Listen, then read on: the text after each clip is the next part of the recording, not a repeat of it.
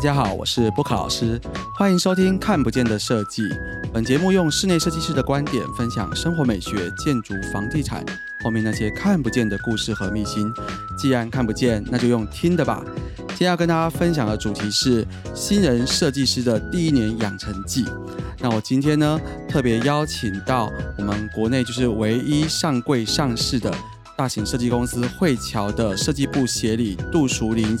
我们都叫她 S 姐。还有呃新人设计师第一年的呃新人呃刘佳慧啊，一起来到我们节目，是不是可以请呃 S 姐跟佳慧跟大家先打个招呼？嗨，大家好，我是 S 姐。嗨，大家好，我是佳慧。谢谢 S 姐，谢谢佳慧。呃，我们今天要讨论这个题目呢，我认为其实真的很适合还在念设计科系的学生，或是即将毕业的这个设计师新人。好，但是因为我觉得我们现在遇到的问题就是很多的设计毕业生到接近这个时间，他还在犹豫，到底我应该要不要从事这个行业？这个行业它的真实状况，好，大概会是什么样的面貌？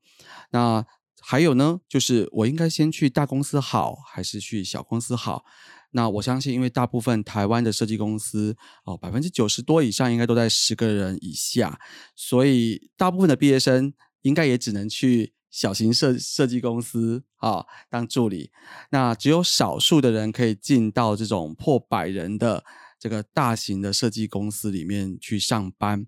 那还有呢，像。布克老师这边是属于小型公司，那我们对于新人的培训一直以来啊，就是等于很难要有一个完整的培训计划。那我自己也非常的好奇，说一个有制度的大型公司，它的新人设计师培训到底是有什么样的内容？哦，会不会呃很刺激？那我想今天就会让我们的新人佳慧以第一人称自己来讲一讲他的甘苦谈。那首先呢，我想请 S 姐先简单自我介绍一下您自己跟慧乔。嗨，大家好啊，我们先来介绍一下慧乔。好，我们现在有三个设计部，然后也有大概三到四个工程部，那也有一个我们所谓常常做精品的一些商空部。那更比不用说，我们还有其他各类的支持性的、技术性的、专门职的部门。那也就是说，我们在这么多部门里面，一定每年都有新人。也就是各位还在找工作的同学们，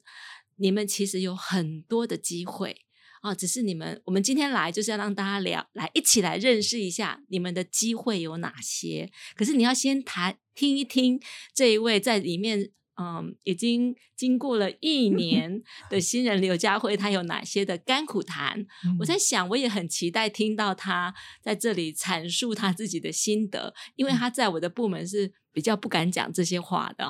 所以我今天也很期待。佳慧今天没有关系，今天可以尽量讲，畅所欲言，畅所欲言。反正我们的门没有锁，你可以走得出去。哦，OK OK，电话我没有在旁边，马上要打电话。OK，佳慧跟跟我们聊一聊你的一个简单自我介绍吧。好好，大家好，我是佳慧，然后。我现在是一名设计师，那我是两千年出生的，那也就是像刚刚大家有听到，我其实也从中国科大我刚毕业一年，然后呢，我现在进到公司是也迈入了一年这样子。那我现在的职务呢的一个范围比较多，都是像是在协助那个专案的一个设计工作，那就比比如说从专案的研究啊，到后面我们。学生时代也很熟悉的，从画 K 的到用三 D 啊等等这样子，所以我的设计呃我的工作的范畴大概是这样。那如果是说我自己的背景的话，其实我是从高中就开始读室内设计课，那大学刚刚大家也听到就读室内设计系，但是我这中间没有我没有实习经验，所以其实这样第一年就进到一个大型的公司来去。直接进入职场对我来说确实是一件蛮刺激的事情，很刺激哈。是的，是的。那我这边来补充一下，其实因为呃，我们 S 姐啊，她也是在中国科大，其实布克老师，我们都一起在中国科大的大二设计课里面啊做这个兼任老师。那所以 S 姐其实在学校的时候就已经是认识这个佳慧。那当然。后面我会请我们等一下呢，让 S 姐先不能讲话，我们要先听听佳慧在学校 认识的呃 S 姐老师哦、是怎么样的一个教导你的。然后，哦那当然，你后面你可以很坦白的说，在学校认识的老师跟进入职场认识的老师到底嗯，有哪里不一样？哦，OK，好，我跟 S 姐的相遇呢，哇，其实已经很久没有讲 S 姐这个称呼了，因为进到职场过后，我们通常都会说，哦，就是称呼那叫 Sylvia 这样子。那我觉得，哎，这个称呼确实，嗯，在学校的时候，我觉得叫 S 姐就是一个很亲密的一个，我自己个人觉得啊，那那个一个很亲密的关系。然后我自己在被 S 姐带的时候，我们的相遇的那个 timing 是在大二，然后我们那个时候是做了一个叫电影旅店的一个题目，然后在那个题目当中呢，我们可能就要尝试的先从哎观察一些电影的符码等等等等。所以那个时候认识的 S 姐，其实呃在那之前，我们的对 S 姐的印象就是。神一般的存在，我我偷一个我们现在实习生的形容啦，对，他就说，哎、很像一个神一般的存在，然后也可以知呃，在平常上课可能哎从旁边经过的时候，其实也可以感受到是一个，嗯，我个人觉得是，呃，怎么说呢？气场。对，有气场，对，有气场，但是又是那种比较活泼的老师哦。我的意思是，他可能就是不是很严肃的说哦，这边怎么改，这边怎么改。然后他有的时候会蛮用一些，不管是聊天的方式也好，或者是呃，就是比较没有那么严肃的老师啦。对我那个时候感觉的来说，应该说专业的要求上可能会很要求，但是他不是会一直有一个跟你有一个老师的价值这样的一个，就是很亲。切，但是讲到专业的时候，还是会很坚持。对，可是我现在一直在等那个可是，等到我进了职场以后，哦，可是我进到职场以后呢，我个人觉得我所体验到的就是只有专业的坚持，有专业的坚持，但是也很照顾我的情绪。对我觉得是一个很全面性，都能够感受到被 S 姐支持的一个，不是不是什么场面话哦，就是真的心里面啊，或者是工作的一个表现上，或者是工作方式上，都有被好好的被支持、support 跟被教导这样子。哎，那举个例子吧，你进来的，你那时候，第一个我其实我想问说，你你那时候为什么会直接就是进入到汇侨这样子面试啊？嗯，因为其实我觉得那个时候的蛮棒的一个 timing 是我刚好在大大二的设设计课里面，我做一个助教的一个角色。然后其实我在这当中，就是我们也我我也再一次的，自从大二被带完过后，再一次的有一个固定的时间可以碰到 S 姐嘛。然后那个时候呢，其实就是有试出了一个，诶，公司有想要。应征人的这样的一个需求，所以其实我那时候一听到这个机会，我就是赶快履历，赶快哎履历啊，或者是那个作品集有没有？赶快就赶快就想要有争取嘛，想要争取，所以就好好的预备，然后就有给 S 姐。那这中间当然也有我们那个科上的一个老师会去帮忙做引荐啊等等这样子。对，但是最后就是因为 S 姐有试出这样的一个机会，然后我就乖乖投履历。对，投出去。诶那你还记得你准备了什么东西吗？因为我想 大家一定很好奇，今天要去大型公司面试的时候，你准备了什么？嗯，我觉得哇，这做作品集真的是也是一个学一个学问啦。但而且其实我觉得作品集很重要的是，第一个要先把你成长的一个过程好像有先秀出来。那当然最精彩的，比如说毕业设计一定要放前面嘛。但是在这个过程当中，我在预备作品集的时候，其实我是把我在这四年来我自己很喜欢的设计作品。就我自己设计的那个设计的作业，然后我就把它用不是全部过程都放进去，我挑过，然后就好好的把它排在有限的篇幅里面。对，所以我觉得在预备起来的时候，就是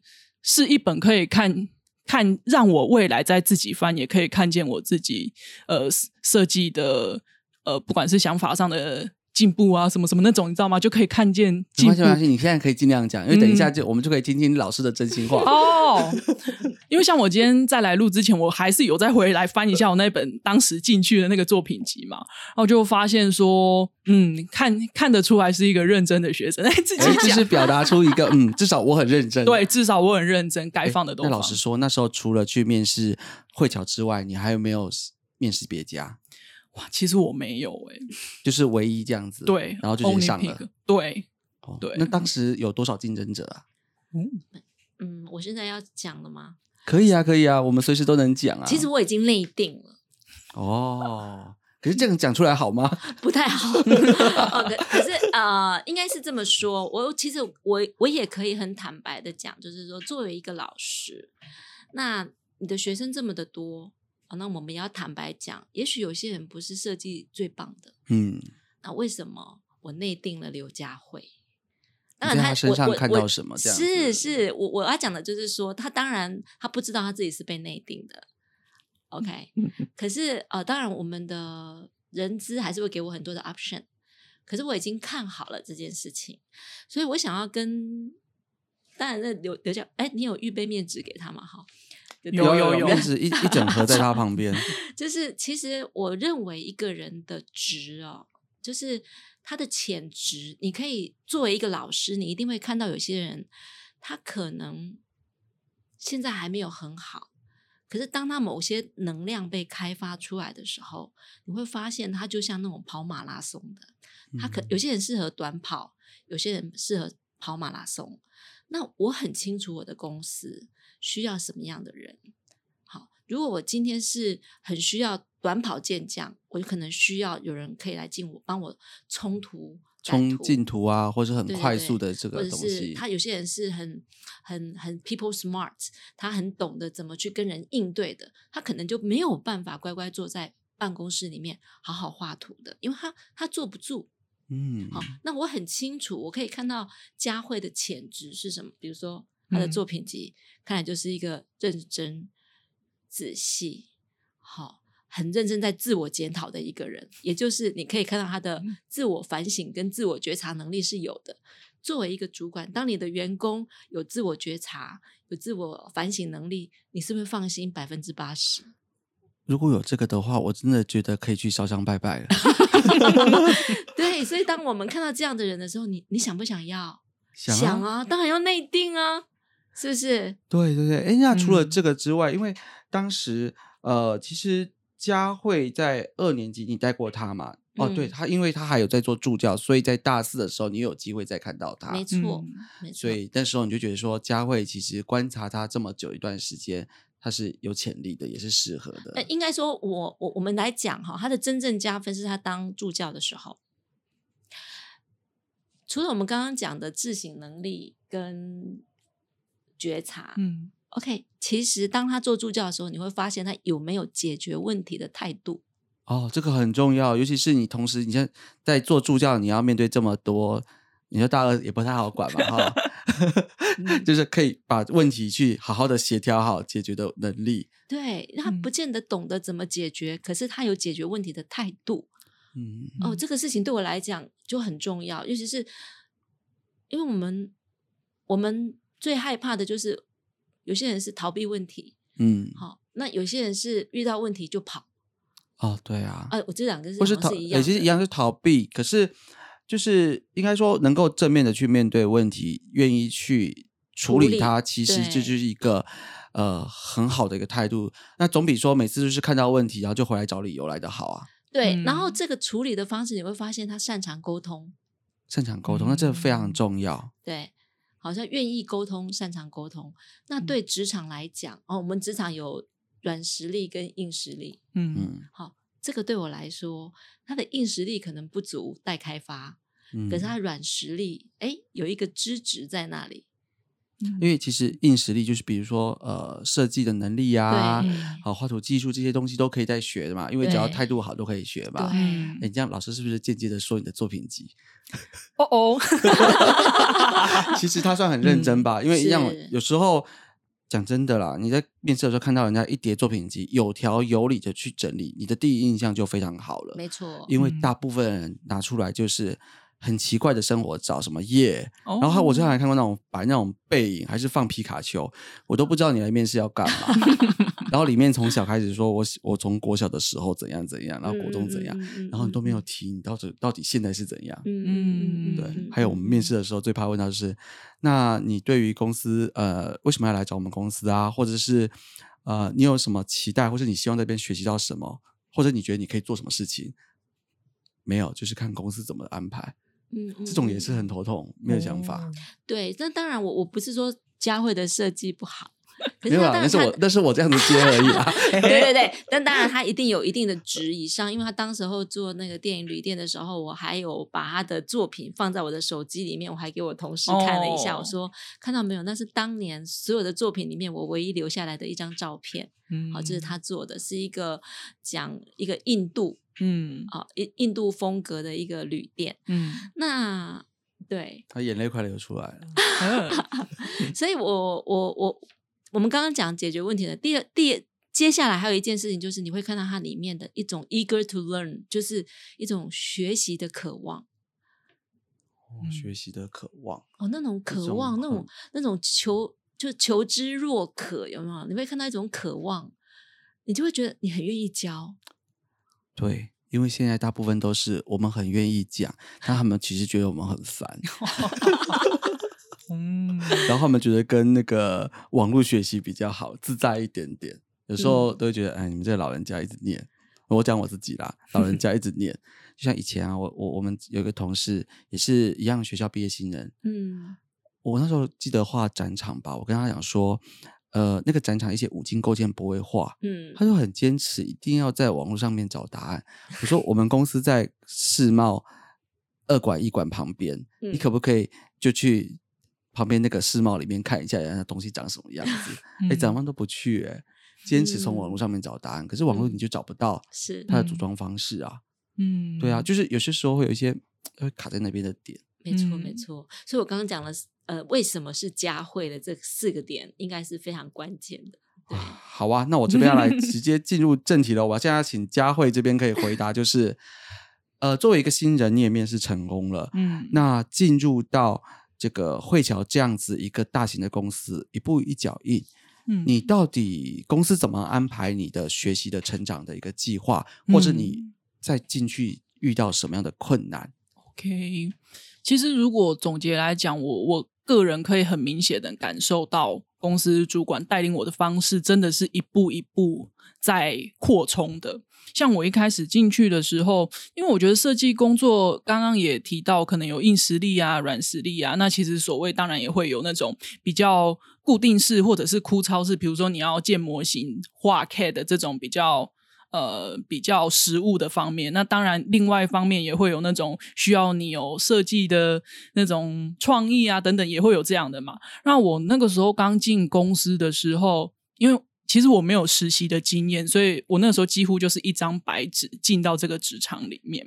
那我很庆幸的是，当时首先有我有一个小天使前辈就坐在我旁边，然后他是 Jenny，然后他就是呃我在接到一个新的任务的时候，他会先。跟我说，哎，我该怎么做，或者是有一些部门已经有的 SOP 那种东西，所以就会先提供那些资讯给我，所以使我一刚开始进去，你可能有一些东西会不敢问嘛，怎么样怎么样，但是你至少有那些资料可以知道说，哦，这个工作原来可以这样做。那我的第一份工作呢，其实那个时候还蛮巧的，就是我们那个时候我们那个对面办公室刚好在。呃，在做施工这样子，然后我就是先从画那个办公室的 CAD 开始，对，所以就是前辈他可能已经先有那平面图啊，什么什么都出来，所以我第一份工作就是先画 CAD，然后从画 CAD 的这个经验当中，我就学习到了哦，原来公司的 CAD 的图层要这样分，哦，原来那个出图的形式也是有规格的，那一比一百的图要长怎样啊，一比五百的图要长怎样啊，等等等等。所以，首先从这样子的一个工作当中，我学到的是，诶，在进到公司过后，每一家公司它的那个做图的方式一定会不一样。那再来就是现在很重要的也是那种档案管理或者是逻辑嘛，所以你不可以再像对待自己的电脑一样，你什么东西存了乱乱放。你一进到公司过后，你要对这个专案开始进行呃分类啊等等的时候，你其实也会有需要 follow 的那个资料夹的格式等等。所以就是从一开始接触到这个案子，然后我就越来越认识我在呃汇桥的的那个做事的流程，还有工作的方法，也慢慢的从这个经验当中有学习到这样子。好，那再来呢？就好像进公司两个月左右吧，我就慢慢有一个很小很小的一个净土，开始就切进去了。那在这个阶段呢，其实就开始会碰到刚刚有讲到的，可能你就需要有一些创意的想法，或者是有一些那种专案研究这件事情就要出来了。其实就有点像是大家在做那个学校作业的时候，你一定要先哦，你要找到那个什么设计的主题嘛，你要去那个什么五五 W E H 人事实地物的分析嘛，然后就是从这个小金图开始，哎，碰到这方面的工作了，然后也越来越知道说，哦，当在职场。不可能像学校给你哦两三个礼拜甚至一个月给你慢慢慢慢的冲那个作业嘛？那在这个净土经验当中，就是学习到你在如何在以公司的角度来讲，你要如何在一个时间时效里面，然后你要达到那样的一个成果。那当然这里中间也有前辈慢慢带着我。哎，我讲呃，真正发生的速度是快快啊，前辈是很有耐心在教我啊，然后做事要慢慢，然后这中间反正就是从这些净土案当中就有。呃，在创意啊，或者是设计上这样的一个工作，然后在到后面的时候，再进一步的扩充，就是慢慢开始碰到那种大型的净图案了。那你从负责一个小空间到大空间的时候，你可能开始会负责诶一个楼层的三 D，然后那个时候是已经有一些比较明确的设计元素、设计主题了。那你要如何就着这些的元素去开始盖？那我就觉得哦，这就是。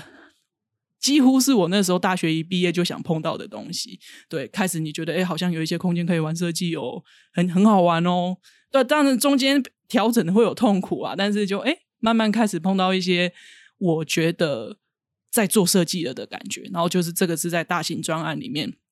碰到的。那如果说是到比较近期的话，那就是呃，你可能。开始要尝试学习自己，然后还有 PM，然后我们就呃做做一些净土这样子。那当工作人呃工作一起负责的同事比较少的时候，那你学到的东西就当然更多嘛。对对对，我觉得过程就是所以这个就是你浓缩一年的想法，会不会太浓缩？不会不会，其实讲的蛮多的，但是我有好多问题要问你。第一个就是呃，你刚。哎，你们进你们公司这么好哦，第一年就可以开始自由发挥创意做设计哦。他是不是略掉了很多被打枪，或是主管怎么修改设？就是我觉得你所谓的开始可以自由做设计这件事，应该没有办法那么顺吧？应该也不是自由做设计。我这样讲好了，然后我我我觉得他他一定里面有太多东西想要跟大家分享，不过你给他只有短短的。他他可以多讲，他可以多讲一点没关系。对对对，可是可是我我我我要讲的就是说，呃，其实他的旁边坐的就是我们中国科技大学的一个学姐，刚刚说也是学姐，所以有经验可以带着他。然后那个学姐也是从实习生开始在汇桥。那我我必须说的，汇桥是一个非常良善的企业，你知道，他那时候大三来实习，然后他现在在汇桥的资历是从大三开始算，嗯。就是他会想珍惜他的每一个步骤。那呃，我们每一次在面对实习生的时候，事实上我们的责任就是帮助他们减少进进入正职的困难。那他们新人一进来，我们在主管例会里面都讲得很清楚，我们要帮助他们适应这个环境，所以我们要找到很多的任务。跟你讲，他他觉得他一步一步的一脚印，就是我们要很努力找到适合他的任务，让他有完成的成就感，而且可以有意识的知道自己是一步一步的进步。最重要的是，他要可以适应汇桥的体系，因为我们的绘图系统、我们的呃专案管理系统都是很有系统的。嗯，好像呃我。我们现在也有另外一个综合大的实习生在里面，他自己在里面建了一个临时性的档案，叫“菜鸟知菜菜鸟须知菜鸟须知”，他就把他所知道实习的时候菜鸟需要知道的事情放在那个资料夹。我看到那个资料夹，我就笑出来。他就是我们为了要帮助他们适应，我们去建立很多 SOP，就是你你不会做是不是？比如说那一天我带他去考察现场。他接到任务，天哪，他要跟我去现刊呢，他就打开那个现刊 SOP，嗯，第一步骤、第二步骤，你要从哪里照相，你要注意什么事情。他出门，他的整个脸，我就看得出来，他非常的紧张。好，他他就是，然后我就问他，他说有出门前特别打开 SOP 看了一下，我很害怕我漏掉哪一个环节，他就是照表抄课这样。所以，所以其实我们很认真在接待这一群。没有经验的人，协助他们用最快的速度去了解到自己的就上轨道这件事。而且我们很害怕他们太有挫败感就走了，哦，所以我们真的是一步一脚印在带。这个真的讲到我们自己小公司的痛哎、我们很多时候其实我们不容易要有这么完整的这个架构跟 SOP，、嗯，所以其实呃，我后来发现，像进到我们小公司的的同同事，可能跟个人的心理素质跟学习态度是有很大相关，因为有些是我我这样讲了会阵亡的几个状况，我以嗯我自己讲小公司的状况就是。第一个心态，可能他对小公司的认知并不完整，嗯，他会以为就是误认设计公司的工作就是像电视连续剧上面每天就帅帅的，然后哎不用扫地，不用倒茶，然后不用整理东等一西。下，你有吗？我没有，我现在不会，对，就是他可能对于整个的工作环境，甚至说有些是去过工地，发现工地环境又热。嗯，那我们的同事跟我说，为什么这边不开冷气？我说冷气机在哪里？你看到吗？对啊，冷气还没有装，怎么会有冷气？更何况在我们细心打扫干净之前，我才不敢让你开冷气，不然那个嗯粉尘会吸进去。可他们觉得他这边没有冷气可以吹，这样怎么做事？我说就就就是这样子。然后，所以你对于这个认知是有点落差的。那第二个呢，我后来发现他们其实会有很多的挫折感，是因为不容易知道可能会发生什么状况，也就是说没办法预判，或者他没有资料可以先知道预判，或者是像我们也很认真准备了整套的资料夹，问题是他看不懂啊，嗯，就是每个字都看得出来，但他连起来就不知道是干嘛的。嗯，那或者是有一些呃，就是确认表，嗯。确认表给你，其实他也是看有确认表也看不懂，可能会发生什么事情，因为嗯。我们没有这么多的人力，或者是我们其实不容易会有一个人在旁边一直教他。嗯，那嗯所以这其实是我们遇到困难。那久而久之，他会发现，就是有时候常常做什么事情就会卡卡的，或者他会很害怕，对，会很害怕他做错。是是，那他又就像刚刚一样的问题，不管是大公司、小公司，新人很多时候是不敢问，嗯，那他不敢问，然后又常常做错，嗯，然后又不知道下一步怎么办，嗯那他就会开始说，嗯，就是这家公司不好，嗯嗯嗯嗯嗯，然后就不见了。嗯。其实我们嗯。也一直都很困扰这件事情我。跟你。讲，所以呃，我我现在真的是必须讲，我们为什么关起门来在主管例会里面检讨的，我们检讨的都是怎么样减少挫败感，怎么样减少困呃失败，怎么想不是说一定会失败。好，那你怎么样容错？呃，对，容容错，然后怎么样及时的让它跟上？哦，这个东西最后的结果一定是好的。嗯可是怎么样让新人？因为这是天性嘛，你一定要有成就感，你才会做的很快乐，嗯，你会感觉到自己有进步。所以，我们当然，我们设计部是这样，我们好像都是关在门里面，更何况是我们的工程部，那是不能出错。嗯万一出错怎么办？哦，那我们台湾又没有工程系，OK，所以我们的工程师其实比比我我不能这样比啦，室内设计 师也很辛苦，可是工程师的养成也是非常非常辛苦的。对对啊，因为没嗯有人在教室内装潢的专案管理是什么，嗯，因为大部分的专案管理其实。呃，应该讲，就是说很多都是可能是贸易业啊，或是企业管理各种的。嗯其实现场这种小型的，好，就装装潢施工的嗯现场管理，讲讲没有人在，没有人在培养怎么做工头，没有人在培养怎么做统包这个工头的角色。嗯那嗯每个人你要怎么样去上手这件事情，嗯加上呃每个工班各自做各自的，你要去协调他们，嗯嗯嗯压力是很大的。对，那还有，我其实也会很想问说，像刚刚讲到说整个的步调，嗯。当然刚刚讲的很轻松，在学校是嗯、呃可以慢慢做，哈一个题目做好几个礼拜，对，这个时间感，你进到会桥，你觉得他的，我想知道你的压力有多大，哇哦，嗯，因为你也不能做很久嘛，对啊，时间内老板要看图就是要看图，主管说交出来就是交出来，嗯。但是你就是画不出来，嗯，那你该怎么处理？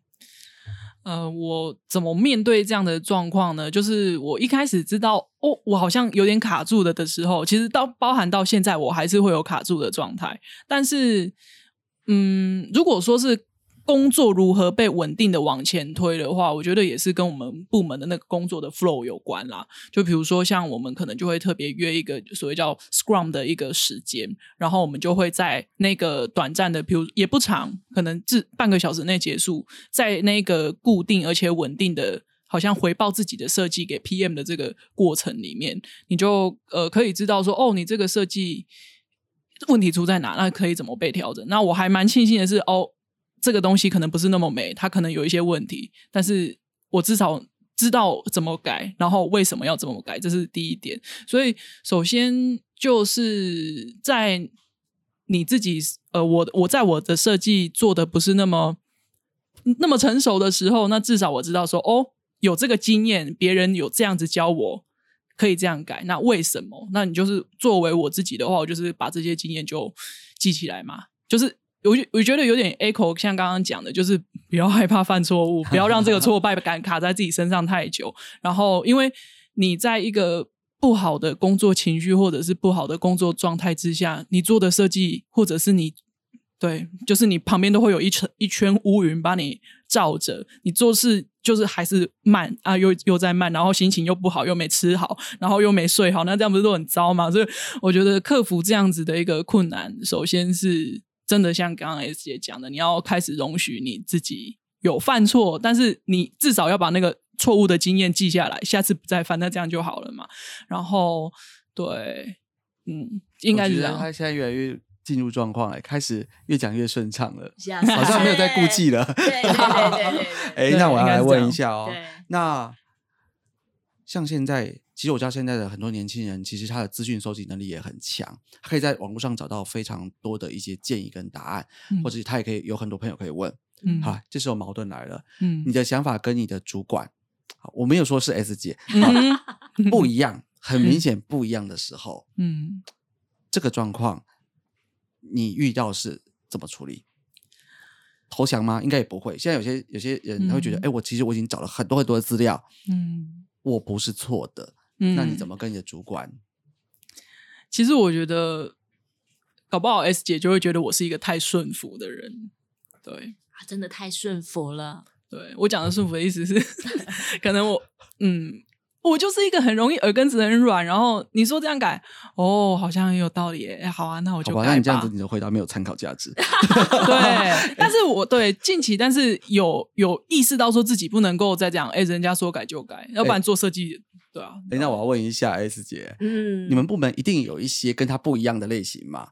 如果意见是真的很不一样的时候，其实作为一个主管或者你通常这样的情况是怎么样去往前推进？其实我我我要介绍一下我们部门的工作的 flow。其实我都是很大部分时候在呃允许的状况底下，我都会允许，我都会请求他们，而且真的是请求啊，你们可不可以用两天的时间容错？好你把你想做的事情交代出来，嗯，你觉得你的东西可以做到什么样的程度？你有什么想法？你想一下。我们通常都是我们有个 Scrum，Scrum 的意思是呃，我们有一定的流程，什么时候要完成什么事情，有一个燃尽清单，有一个工作清单。可是，在某一个阶段里面，就是你开始要做设计发想那个状况，是他们可以天马行空的，嗯。可是，一旦那个时间点到的时候，我一定要收敛。也就是说，可能这件事情本来设定我可以有八天，但是如果如果你的哎同事啊，他们有一些很不同的想法出来的时候，你其实会给他说好，那我可能我们来试试看这八，我给你两天，对，画出你要的东西，我们来讨论。那如果画出来评估过后可行，我就再给你一点时间。比如说那一次他前前阵子吧，嗯，好，他做了一个净土，他提出了几个方案，好，他也是用了两天的时间，还是想想想，然后坐下来。因为我的燃尽清单到这里了，因为哦，我们每天都有一定的时间到，时间到，我说好，有两个方案，那就这个方案。然后他就默默的问我说：“你是怎么决定是这个方案的？”我说：“我不知道。”那你是怎么决定这个方案的？因为有时候，当然最后的裁决权利一定是主管去决定定案嘛。可是有些时候，因为我会问这个问题，就是你你要怎么让他们觉得说，因为你总不能硬他说不行，反正我今天就是主管，我说了算，我不管你。你就是，因为我是由他提出来的方案里面去选了一个方案，嗯，然后那个方案是我认为执行下去对这个专案最好的，所以就是而且我马上就说服他 说，一旦你用了这个方案，你这个问题也解决了，这个问题也解决了，所以这个方案比上一个方案好。好，那如果遇嗯。到他三个方案其实都看起来蛮不行的，你就会再给他建议，让他去找一个去延伸嘛，没有，我就会直接否决，然后我就就直接否决，就说好吧，这三个看起来都不行，这样对，因为因为因为我们必须要做，我们是守门者，我是我我们的专案管理的时间点一定要持续前进。对，因为就像做考卷一样嘛，反正时间到没交卷就零分了嘛。对对对嗯对对对对。对，但我有不顺有顺的时候，那我刚刚只是举一个例，OK，、嗯就是通常我会让他们自己去想一下可以怎么做。可是如果它的里面有含金量，我说哦，那就用这一个。嗯，啊；如果都没有含金量，就再来一次。哦，。对。嗯、对，然后最后再问你一个问题：白天上班很辛苦，压力很大，嗯，来晚上你在干什么？晚上我很坦白说，坦白说啊，我都去教会，没有，因为我有信仰啦，所以我晚上的时间也确实蛮多时间都是在经营我的信仰。就比如说，哦，圣诞节到了嘛，哦，我要去一些聚会啊，等等等等。所以我刚刚也漏讲一个，我能够很大程度克服这个挫败感，也一部分是哦，我的心灵里面有很稳定的一个信仰在支持我。也就是白天上完班，晚上就到到那个教会里面去跟说神啊，我要忏悔一下，我要神啊，我要抱怨一下，哦，神啊，我需要帮助，我真是走投无路，求你帮我吧。请神明帮帮助我，明天早上进到公司看到主管的时候，就出现一一道曙光，然后让他同意我的方案吧。有吗？有吗？哦有吗？曾经曾经发生过吗？会哦。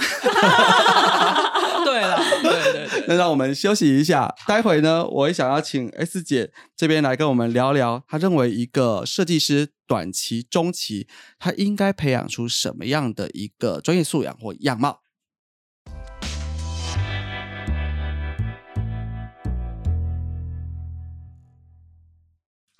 我们回来请 S 姐跟我们分享一下，呃，以一个资深主管的角度，你认为一个新人设计师他在短期、中期，他的素养应该包含什么样的一些内容？然后，或者是他的每个阶段，他应该达成什么样的一个你认为应该达成的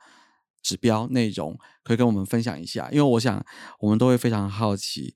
这个有体制的一个培训 到底是怎么样来安排，让他们按部就班的上轨道。OK 啊、其实我们酝酿这一个培训的内容非常久了哈，所以呃，我们非常清楚每一个新人，其实啦，不不论是不是小白，就是从刚从学校毕业的，或是有一点点工作经验的，进到一个比较大型的体系的公司的时候，都有一定的适应期。好，比如说我们常说啊，前面三个月帮助他适应这个环境，习惯我们的工作方法。好，我们对于短这一段时间里面最大的诉求就是帮助他融入。好，那当然，同时我们也会看出这个人的协调性，还有他是不是一个 team player，他是不是一个有团团队、团体协作能力的人。好，或者有些人是 one man team，他习惯单打独斗，那我们就必须要看得出来他的特质，他适合玩什么样的游戏。嗯，这是一个 game，你知道吗？就是你不同的专案，你需要不同特质的人。好，有些人如果他没有办法协作，他可能就没有办法跟同事有很好的分工。在这个三个月的里面，事实上是我们在观察他这个人适合什么样的一个工作，或者是适不适合这个团队，或者他融入的过程里面，他发生了什么样的困难。哦，这个事情是我们先观察。可是接下来，比如说我们公司曾经有一个期待，就是一个新人，一个小白变成一个设计师的时间是十八个月。十八个月，对，比如说呃，佳慧现在已经过了十二个月了。嗯，哦，你过了三分之二喽。嗯，对，那所以呃，当我们试出这样的一个期待的时候，我们会知道说，其实一个设计师的养成一定有硬实力跟软实力。所以在这十八个月里面的硬实力，哦，这真的是要非常非常的稳扎稳打的。可是我必须坦白讲，其实十八个月，因为我们的产业很广，你可能在这十八个月里面，你可能常常接触到的可能是办公室工作的氛呃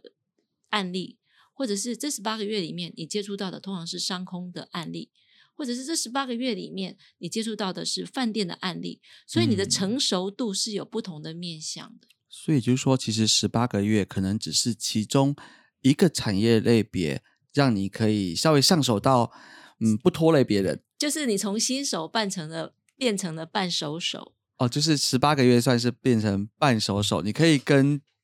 这个团队一起做事，然后不，用特别照顾你而已。或者是慢嗯慢的可以自己照顾自己。比如说像佳慧，她现在就比较可以自己照顾自己。比如说她上次做的一个净土是从头到尾，我说了嘛，她很紧张，她要跟我去现刊，打嗯开 SOP 看一下，找了，我现刊我要做什么？好，这个东嗯西就是她要从呃慢慢的从半熟手到熟手，因为没有人旁边没有小天使了。嗯哦，就是等于随这个阶段，你旁边的小天使就会慢慢的消失消失。嗯啊，对。然后这个就是我讲的，就是十八个月是硬实力，可是长期来讲的软实力，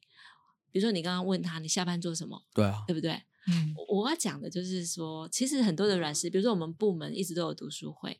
那你下班做什么？我个人很很相信一句话啦，你不会生活，你就不会设计。嗯，你不懂得体验生活，所以你的体验的面向越窄，你可以嗯想象的生活面向就越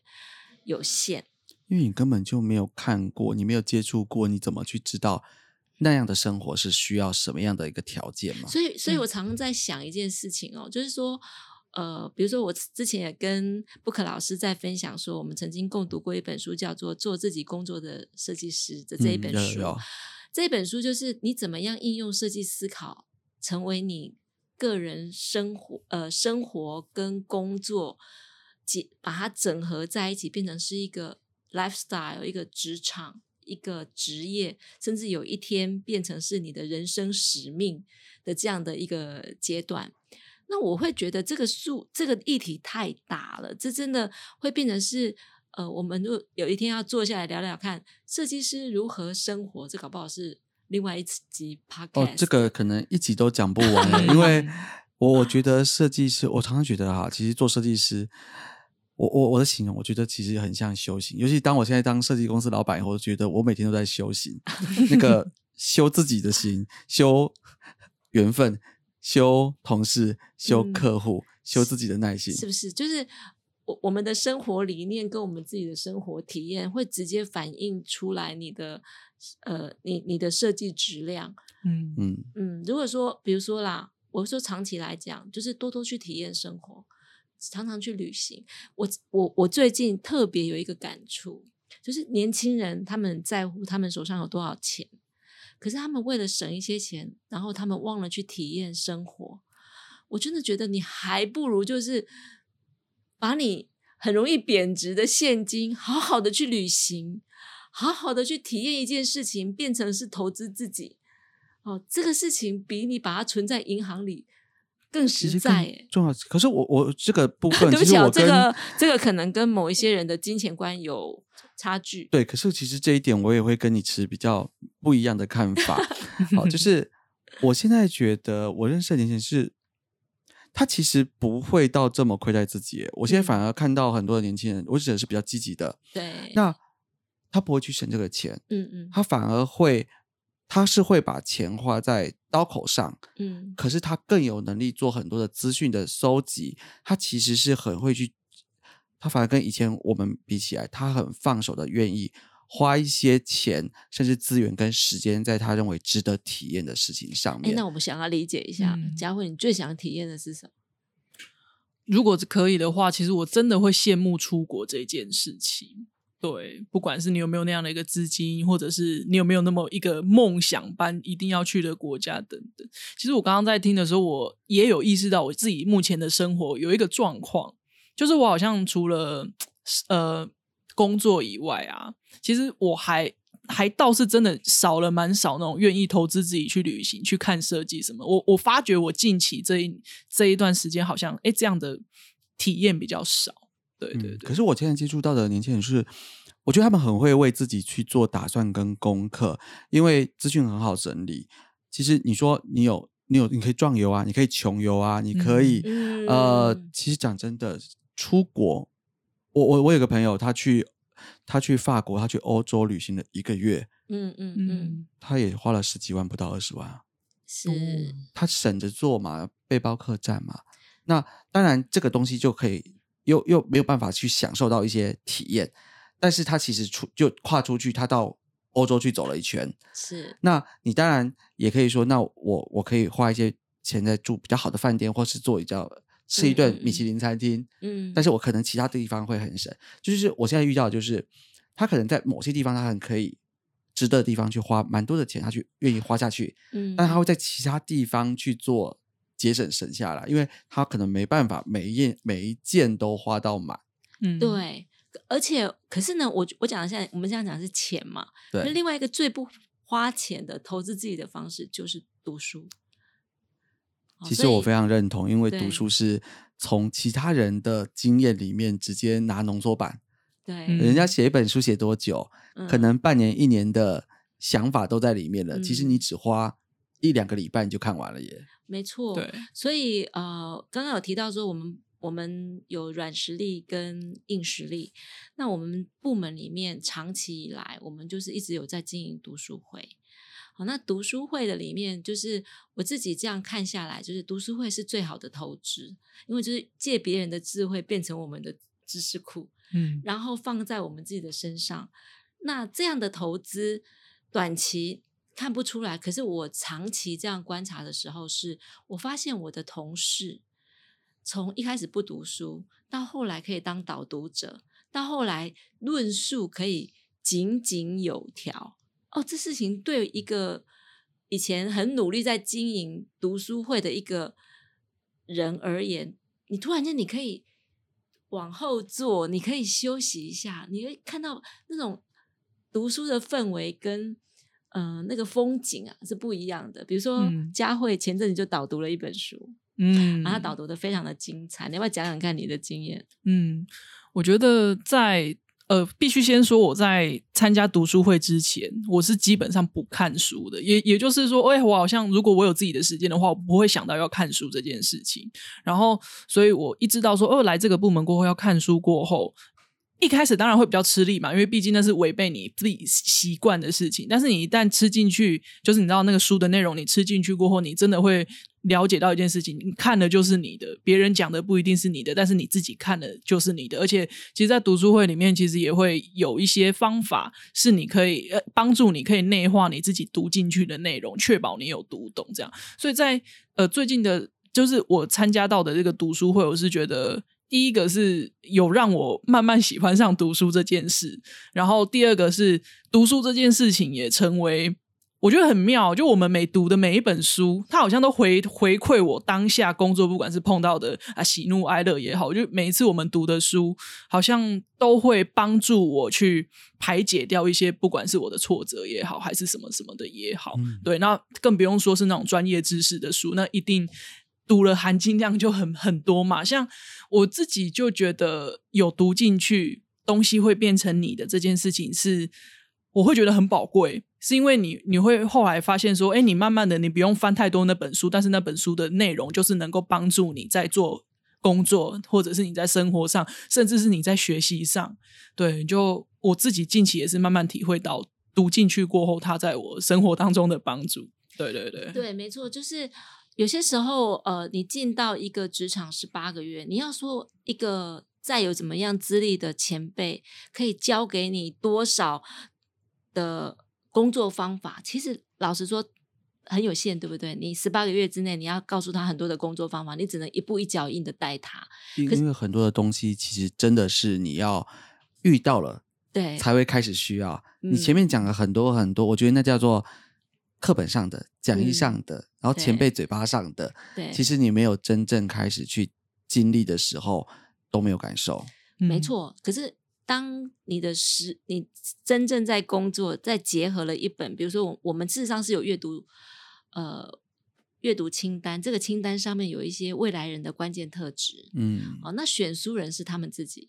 哦选书是他们自己选的哦，对他们自己选书，他们自己认为这本书符合了这个特质，想要跟同事们一起共读，他们自己会设计他导读的题目、讨论的题目，然后呢，怎么样让大家把你所知道的跟这本书里面讲的东西串联起来，而且应用到生活的里面，嗯这是就是呃这样的事情呢，就是比我们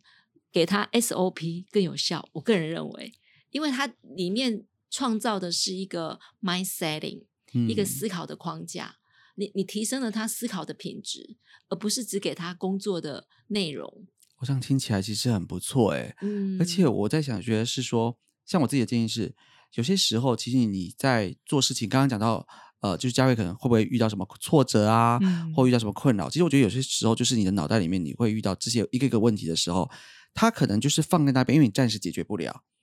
但是因为你在翻不同的新的讯息、新的书、新的内容，哎，有时候会很，就是我真的觉得那种那种东西怎么形容，就是冥冥之中有些时候其实会刚好 match 到。嗯就是嗯可能看到这个地方的时候，突然我觉得啊，这个点我解决了刚刚那个那个问题 A 或问题嗯 B，、对，然后又看到这个事情的时候，我就觉得，哎，那我卡在心里面很久的什么问题 C D E，嗯怎么好像在里面找得到答案？因为它的那个线索是你自己会冥冥之中去串串起来的，嗯然后就解决了。嗯没，错，就好像我们曾经看过一本书叫《逆工逆向工程》，嗯，那对于怎么样培训这些同事的时候，我就心里想怎么办？那我们就真的做了一个 workshop，就是逆向工程，就是因为现在年轻人喜欢在 Pinterest 上面找资料、啊、是啊找，影像。我说好，那就不客气喽，哈，我们就从你找到的影像来，我们来逆向工程一下，还原它的设计图嘛。对，还原它的设计流程，嗯还原它为什么 came out 这个设计，嗯还原它的工工法是怎么做的。好，然后我们就邀请了我们的技术担当，啊，我们会桥工程协理坐嗯进来，在我们的会议里面做我们的技术担当。那当然，佳慧她没有工程经验，嗯所以她分析出来的图就会很可爱 啊。就我们就要秉持着哎老爱心，师老师讲的很含蓄哦，很可爱。对，很可爱。就是我要秉持着爱心说啊，你这样是不能做的。可是他嗯有一个很简单的一个工程的想法。看到这张图，如果你每次看 Pinterest，你都会去想他是怎么做的，我们就成功了。其实这是一个非常非常好的学习方法，因为你已经看到结果的时候，然后想办法去拼凑出那些看不见的角落跟图面。嗯那其实有时候很有趣，因为我之前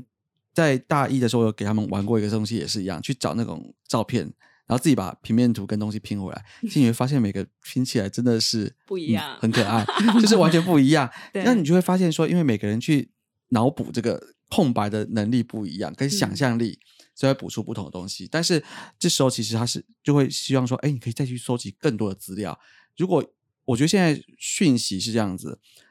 要找到资料不会很难，嗯，而是资料太多或是太混乱的时候，其实你很难去分辨出什么东西是可以有用或是连接的，什么嗯东西是没有用，因为无用的资料太多了。对，嗯那反而必须去收集更多资料，去筛选出嗯可用的部分，才能够还原这样子一个设计图。没错，嗯没错，对，哎，讲到这个啊，呃，刚刚有提到一个挫折的面对跟处理，嗯佳慧有没有什么还要补充？哦，我觉得直接举一个实例，就是因为我们现在在看一本书，叫做《凡事都哎凡事都有出路》。对，然后其实刚刚也提到，我在近期其实我有哎比较稍微 要持续进步哦，所以有负责一个那个净土的专案这样子。但是我也必须坦诚说，我在这个净土里面，我当然会碰到一些挫折，比如说当我自己要尝试去控管，呃，不能讲控管，呃，我可以